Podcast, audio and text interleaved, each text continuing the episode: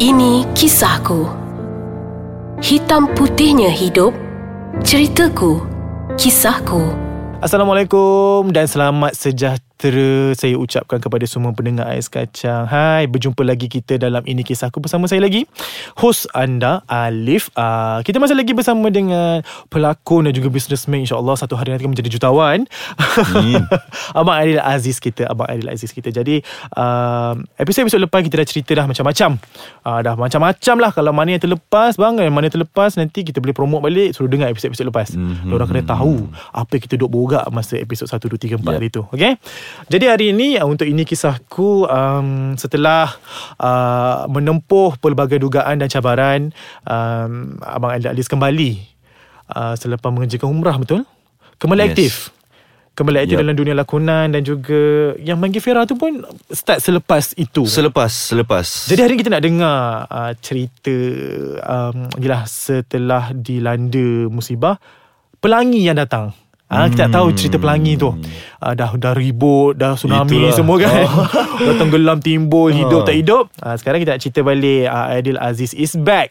Okay selepas uh, mengerjakan umrah. Sebab saya kita share sikit lah bang. Okay. Untuk untuk uh, nak tangkap Aidil Aziz ni dalam kisah ini kisahku ni, saya dah ambil masa almost setahun bang. Hmm. Hampir hampir hampir hmm. hampir. Sebab uh, uh, masa tu saya terfikir macam Siapa aku nak panggil ni ya, Nak buat cerita oh. macam Cerita hot-hot ni kan mm-hmm. Saya ternampak nama abang Aidil Aziz mm-hmm. And time tu Saya cuba uh, Contact your manager But uh, No answer mm-hmm. And time tu pula Dapat tu abang pergi umrah uh-huh. So sekarang saya nak cerita, Saya nak abang cerita Dekat pendengar Selepas umrah Apa yang terjadi Okay um, Sebenarnya uh, Lepas apa dah terjadi tu Saya pilih untuk berehat lah Maksudnya kita nak spend time dengan family kita nak hargai mereka setelah dua bulan lebih orang pressure. Jadi biar dia nampak saya depan mata. So saya pilih untuk berehat daripada industri. Sebenarnya Alif ya. saya boleh share dekat sini masa saya dah keluar hari tu terus pihak TV3 call manager saya untuk offer saya. Hmm. saya masa tu macam ish ya Allah malahan saya dah redor dah ni Masa dekat dalam aku tahu Habislah job aku lepas ni Habislah carry aku lepas ni. Tapi tak apa Saya redor Rezeki Allah yang bagi Rezeki ada di mana-mana. So bila saya sampai rumah Sampai-sampai je rumah Manager saya call. Aidil Ni TV3 call ni Dia nak bagi kau job. So macam mana? Alamak uh, Not the right time kot. Saya pilih untuk berehat dululah. Okay manager saya pun faham lah So okay tak apa. Pak Rezeki untuk pergi umrah. So cakap Okey, tak apa. Pergi umrah dulu. Lepas pada umrah, mungkin saya akan come back. Tapi saya tak tahu bila. saya fikir macam tu je. Tak apa, saya settle umrah dulu bulan 2. Saya keluar bulan 12, saya pergi umrah bulan 2. Saya settle umrah dulu, lepas tu saya akan come back. Okey, balik daripada umrah. Um, ada offer. Cuma saya ada satu dapat dapat satu peluang. Saya buat business. Hmm. King Mangifera nama dia. Ah, Alif dah makan. Jadi ada lagi tu Dekat luar ah, balance sikit lagi Ada lagi. tu ha. Sekejap lagi kita santap sikit. Jangan habiskan eh. Jangan habiskan okay. okay. Jadi um, Saya dapat ilham Daripada sahabat saya. Dia yang ajak saya. Dia nak bantu saya. Okay Adil aku nak bantu kau. Jom kita buat bisnes Okay Boleh juga. So Ilham tu dah dapat Sebelum saya pergi umrah So tinggal lagi Saya minta pada Allah Okay Allah Tuhanku kau tunjukkan jalan mana rezeki aku. Kalau ini rezeki aku Terus uh, kau, kau Permudahkanlah. Jadi saya tengok Bisnes uh, Kim Mangifera saya ni dipermudahkan. Saya start betul-betul bulan 4 Saya plan 2 bulan sebelum pergi umrah tu. Saya dah plan sikit. Okay balik pada umrah Further plan. Okay buat. Bulan 4 tu saya dah start. So bila saya buat Saya target macam uh, Yelah uh, kita buat jualan membeli sambil menderma which is di mana seringgit setiap balang yang saya jual saya akan dermakan kepada rumah anak yatim dan golongan asnaf yang memerlukan. Baik. Kita buat konsep macam tu. Maksudnya sebelum ni saya dah penat bekerja dan kita dah dapat duit kita akan bagi dekat parents. Mm-hmm. kita akan pergi masjid pergi jumaat kita masuk mm-hmm. dalam tabung. So dia terbatas macam tu je betul so apa kata kali ni Benda yang kita dapat Kita panjang-panjangkan Maksudnya dapat sikit dap- dapat sikit bagi sikit, dapat banyak bagilah. Mm-mm. Maknanya setiap hari dapat bagi bagi bagi. Jadi sebab tu saya buat konsep memberi sambil menderma. First month saya buat, saya target mungkin ialah permulaan kan kita berniaga uh, online daripada media sosial. Tak apalah, permulaan ni 400 500 balang pun jadilah Hmm. untuk permulaan. But Alip Hmm. almost 1500 balang Alip. Wow. Banyak tu bang. Saya rasa mungkin ini rezeki anak yatim Alip. Tu. Kalau saya tak buat macam ni Mungkin target saya 450 balang tu Mungkin cecah yang itu je Betul. Tapi disebabkan kita buat konsep Membeli sambil menderma tu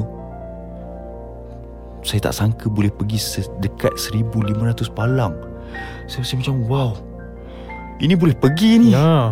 Income Maknanya- Maknanya, income ni. Ha. Ah, So saya teruskan lah buat. Saya teruskan Sampai Saya comeback dalam industri Bulan 6 Kita puasa tahun lepas bulan 6 Betul. je. Bulan 6 Saya first, uh, Saya start first Saya punya drama. First drama. Yes. Kita ingatkan selepas umrah mungkin Abang Adil akan terus dengan bidang lakonannya. Tapi tidak bermula dengan bisnes dulu. Dan barulah drama nak tahu kisah selanjutnya kita lihat kita pergi makan ais kacang dan King Magi Farah tu boleh? Cantik Boleh eh? Kita berjumpa selepas ini Alhamdulillah kenyang bang Alhamdulillah Jagung lebih tadi sedap tu Cantik Okay jadi uh, kita dah cerita tadi uh, Mengenai kehidupan selepas mengerjakan umrah Aha. Abang start dengan bisnes King Magifera tu Mhm. Yang sangat-sangat uh, Sangat-sangat menakjubkan Buah penjualannya. mangga asam boy Sempoi Ai, ai, ai, ai. Jadi uh, selepas itu, selepas uh, menjalankan uh, bisnes, barulah abang start dengan first drama. Yes Ah, First drama. um, Itulah uh, Mungkin agaknya um, Kita pilih untuk berehat Lepas tu dah buat bisnes. Masa saya tengah buat bisnes tu lagi Sebenarnya ada offer datang. Cuma saya baru buat Dan saya Hmm. memerlukan komitmen 100% untuk bisnes saya Jadi saya tolak dulu Mm-mm. Contoh macam Taylor datang Mm-mm. Ada drama sikit-sikit Saya macam oh, Sorry sebab saya sekarang ni tengah buat bisnes Saya perlukan masa sedikit Untuk saya bagi bisnes saya ni Stable dulu. Stable sekejap Hmm. hmm. kan And then baru saya akan start Sebab masa mula-mula memang tengah sibuk lah Sebab Betul. apa Kita target 400-500 balang Hmm. hmm. Sekali yang order Banyak betul Beribu pula. Ha. ha. Jadi saya rasa ini tanggungjawab saya kat sini dulu Tak apa Ini saya buat dulu Saya settlekan yang ini Dah stabil sikit Okay saya cakap dengan business partner saya Hmm. Okay uh, Ai Okay aku sekarang ni Ni dah okay Aku Shooting Tiba-tiba dapat satu offer yang menarik Hmm. bila saya dah ready Agaknya berkat kesabaran kita Terus masuk 40 episod Slot Samarinda Ha. Agaknya inilah dia Allah bagi Okay tak apa kau settlekan ni dulu Hmm. Settlekan Buat satu-satu jangan tamak Mm-mm. Bila sekali dia bagi 40 episod terus Saya macam Wow ini betul-betul comeback yang sangat baik Pasal Betul. apa 40 episod tu Banyak tu. jadi bila orang yang Dia banyak faktor kebaikan dia Contohnya Yalah untuk kita comeback Terus buat 40 Dia sebenarnya sangat heavy Pasal Hmm. apa Kita dah lama tak syuting Tiba-tiba buat 40 Mm-mm. Tapi tak apalah Saya Itu tak ada masalah lagi Saya Hmm. okey lagi Mm-mm. uh, Yang penting penerimaan Industri Betul. Dia terus bagi Kepercayaan Okey Betul. dekat Ideal Aziz 40 Eh janganlah Patutnya bagilah dia Ah, uh, 4 ke ah, ah, ah. um, bawah 10 ke Betul. tapi terus 40 partner production percaya kat saya director dan maknanya orang-orang industri masih mempercayai Aidil Aziz itu satu bab dan satu bab lagi apa yang kita boleh pandang orang yang menindas orang yang tak suka yang mendoakan saya ni uh, uh, jatuhlah kau yang suka tengok kita jatuh ni bila dia dengar kita dapat 40 episod bila dia dengar rezeki kita tidak putus-putus Orang yang telah menulis pasal buruk tentang saya ni Apa yang orang akan fikir Wish Murah rezeki dia mungkin pasal Dia akan dia akan Yelah.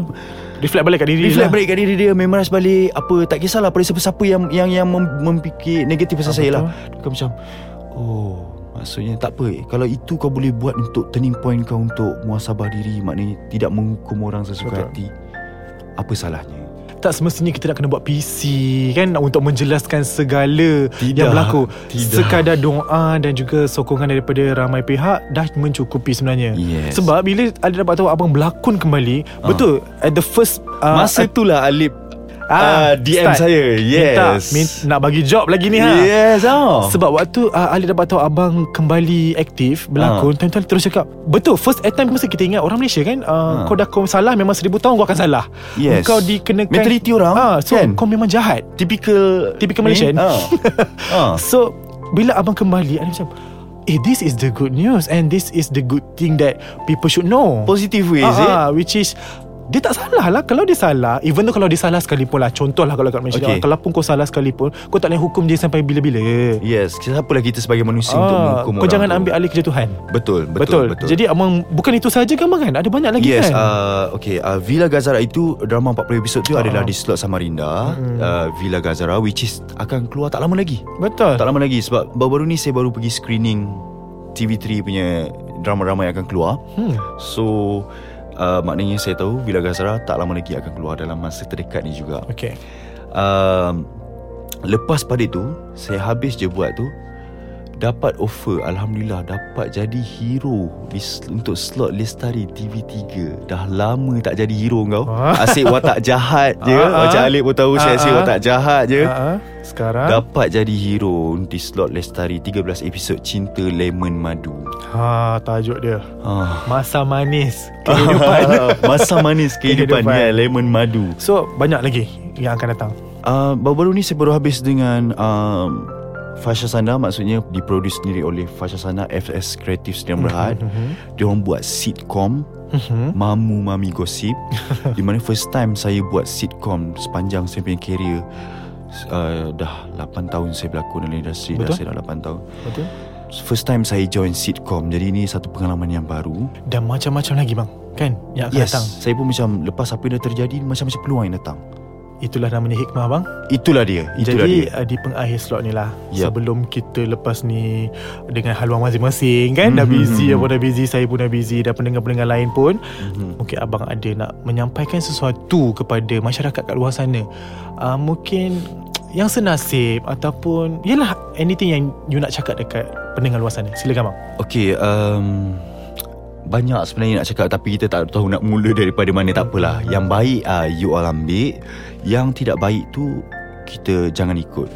Okay uh, Dia macam ni. Dalam kehidupan kita ni uh, Kita uh, Dugaan yang Allah bagi tu berat. Semakin berat dugaan tu Semakin besar hikmah dia. Tinggal lagi pada diri kita Kita redha ataupun tidak dengan benda tu. Uh, yang paling penting sekali adalah redha. Bila redha, kita akan kejar hikmah tu dan teruskan mengejar hikmah tu. Dalam masa yang sama, kita jangan tinggal solat.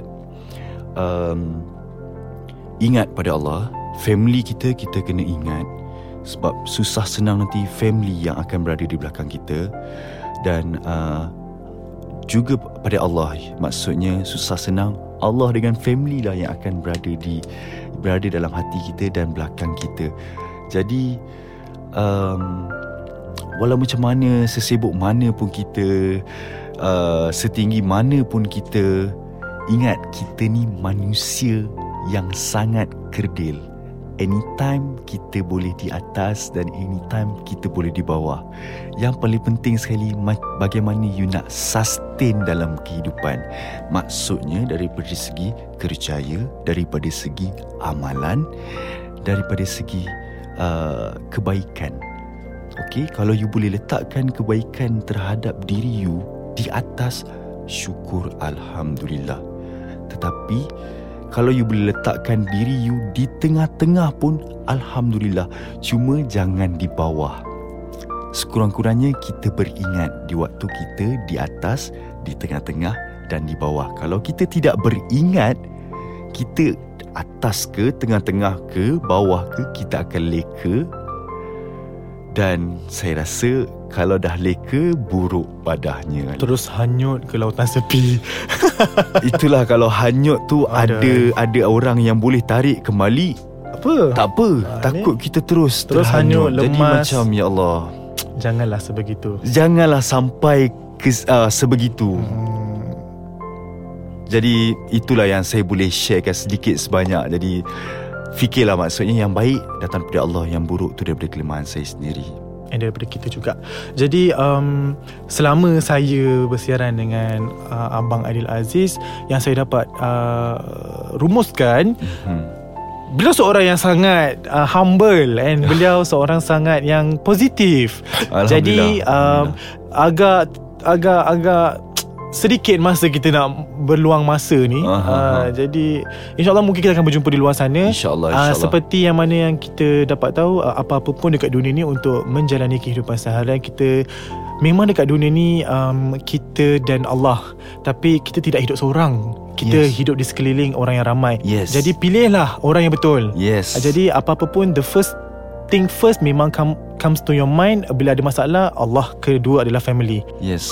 Rakan sebenarnya boleh dicari Betul. Betul, Ah, Jadi kita kena pilih, Kita kena fikir Kita kena pilih mana yang terbaik um, And cuba Timbulkan aura-aura positif Dalam kalangan masyarakat kita Betul, sangat penting. Jauhkan daripada negatif Yes. Saya pun berpesan pada diri saya sendiri Betul, betul, Bila betul. kita bekerja kat tempat Tok media ni bang kan Kan Yes. yang betul jadi salah Yang salah jadi betul Yang tak patut cakap pun kena cakap You know Itu yang penting aura positif tu supaya orang tengok kita positif, orang tak Positif. ada nak punish kita. Mm. Wih dia ni ah, macam tak loot je. Betul Macam aku cakap apa tak jalan je Oh, kan. kan? Tapi itulah Alhamdulillah Terima kasih lagi sekali Kepada Abang Adil Aziz kita Terima kasih juga Sebab menerima uh, Apa orang kata Approach saya Untuk Okey. menjadi tetamu Dalam ini kisahku Tak apa, ini semua uh, ketentuan dari dia. Dia yang set up untuk kita. Okay Ah. Jadi uh, terima kasih lagi sekali kepada Adil Aziz uh, InsyaAllah jangan lupa Semua pendengar Ais Kacang Untuk terus menyokong Abang Adil Aziz Dan juga rakan-rakan artis yang lain uh, Kalau nak tahu update uh, Mengenai Abang Adil Aziz Boleh follow Instagram beliau Di It's Aidil Aziz Yes, ITS it's Aidil Aziz. ITS. A-I-D-I-L A-Z-I-Z. uh, Boleh je DM uh, Nak beli King Mangifera tu pun Ah, Tak boleh ada DM masalah. King Mangifera. Boleh follow King Mangifera eh. IG dan FB King Mangifera. Mangifera Sedap Apa dia punya Sedap. tagline bang? Uh, lemak, rangup, manis. ah. Jadi Sampai di sini sajalah bang Oh, itulah dia. Pertemuan kita Untuk 5 episod Terima kasih lagi sekali Kepada Abang Adi Aziz Terima kasih juga Kepada pendengar kita bang Yang Yep. mendengarkan kita Itulah. Di podcast Ais Kacang Menerusi segmen Ini Kisahku Alright. Ada apa-apa lagi mana nak cakap? Uh, itulah terima kasih yang sub, uh, yang support podcast ni. Um, jadi saya pun nak ucapkan terima kasih kepada Alif yang sebab dia layan saya sangat baik eh dan dia sangat bagus. Jadi uh, insyaallah ada rezeki kita jumpa lagi dan kepada di luar sana yang sentiasa menyokong saya yang sentiasa mendoakan saya saya ucapkan terima kasih.